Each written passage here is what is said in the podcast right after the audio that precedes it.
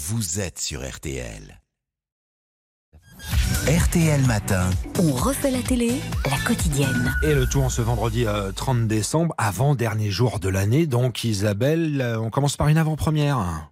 Oui, alors j'ignore si vous l'avez noté, Stéphane, j'ai comme un doute, mais lundi, le 2 janvier, le feuilleton Amour, Gloire et Beauté passe de France 2 à TF1, non. Vous saviez ? Oui. Après 32 ans sur le service public, et pour l'occasion, la Une a concocté un spot avec deux comédiens vedettes, ça donne ça. Qu'est-ce que tu fais ? Je fais les cartons, on déménage aujourd'hui.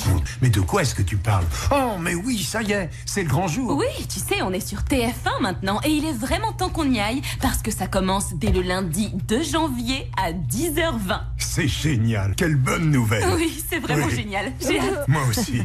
C'est drôle. Ça recommence lundi à l'épisode... Combien ? 8688. Mais vous blaguez, non. Autant, c'est vrai ? 32 ans. Ah oui, quand même. Le feuilleton dont on a aussi beaucoup parlé fin décembre, c'est Emily in Paris. Hein. Est-ce que ça marche sur Netflix ? Alors, si on considère le nombre de vues dans la semaine du 19 au 25 décembre, on constate que la 3e saison des aventures de l'américaine Lily Collins à Paris, elle est arrivée le 21 décembre sur Netflix, et ben, cumule déjà 117 millions d'heures vues en 5 jours, soit la première classe du classement des séries Netflix les plus regardées en France. C'est l'un des meilleurs démarrages, évidemment, on va suivre ça. Évidemment, ce soir, qu'est-ce qu'il faut regarder à part le délit sur Ratatouille, l'histoire du rat cuisinier sur M6 ? Ah, vous l'avez vu, ça ? Oui, ça, je l'ai vu. Oui, Ratatouille, c'est encore la France délicieusement kitsch, vue par les Américains, j'aime beaucoup.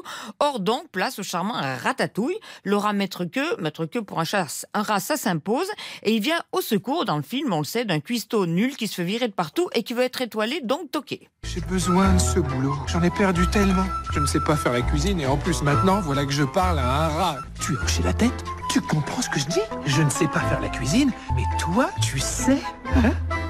Bon, ça va, ne fais pas le modeste. Depuis quand les rats sont modestes ? Bah oui. Mais n'oublions pas sur la 2 un formidable inédit de la série Candice Renoir, si vous le savez, la jeune femme pulpeuse très charnelle, au bout de 10 ans. Elle vit enfin avec son grand amour, le commissaire Antoine Dumas. Ils arrivent en Corse pour un séjour idyllique, mais se retrouvent rapidement chez les flics d'Ajaccio. Il est 20h28, je vous signifie le début de votre garde à vue. On va appeler un avocat commis d'office. Non, alors vous êtes en train de faire une énorme connerie que vous allez regretter, croyez-moi. En général, ce sont les voyous qui disent ce genre de sandales. Commissaire Dumas, on y va ? Entre nous, combien de fois vous allez vous sacrifier pour cet homme ? Il vous a déjà coûté votre habilitation d'OPJ. Oh, enfin, j'ai quand même eu les insignes de chevalier de l'ordre national du mérite. Hein. C'est dingue quand on y pense. Alors, comment sont-ils passés d'une suite de palace à une cellule de commissariat ?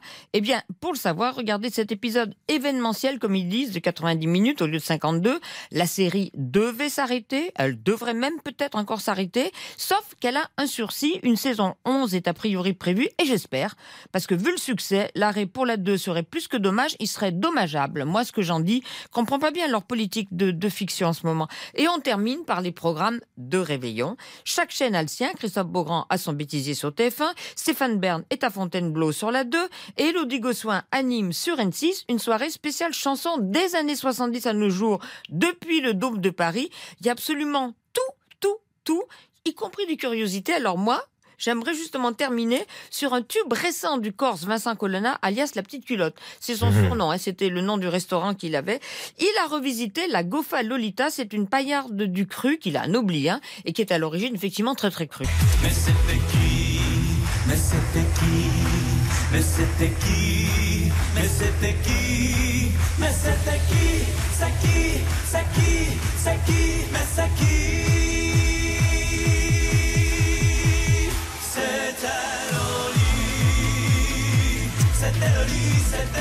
Voilà La Petite Culotte.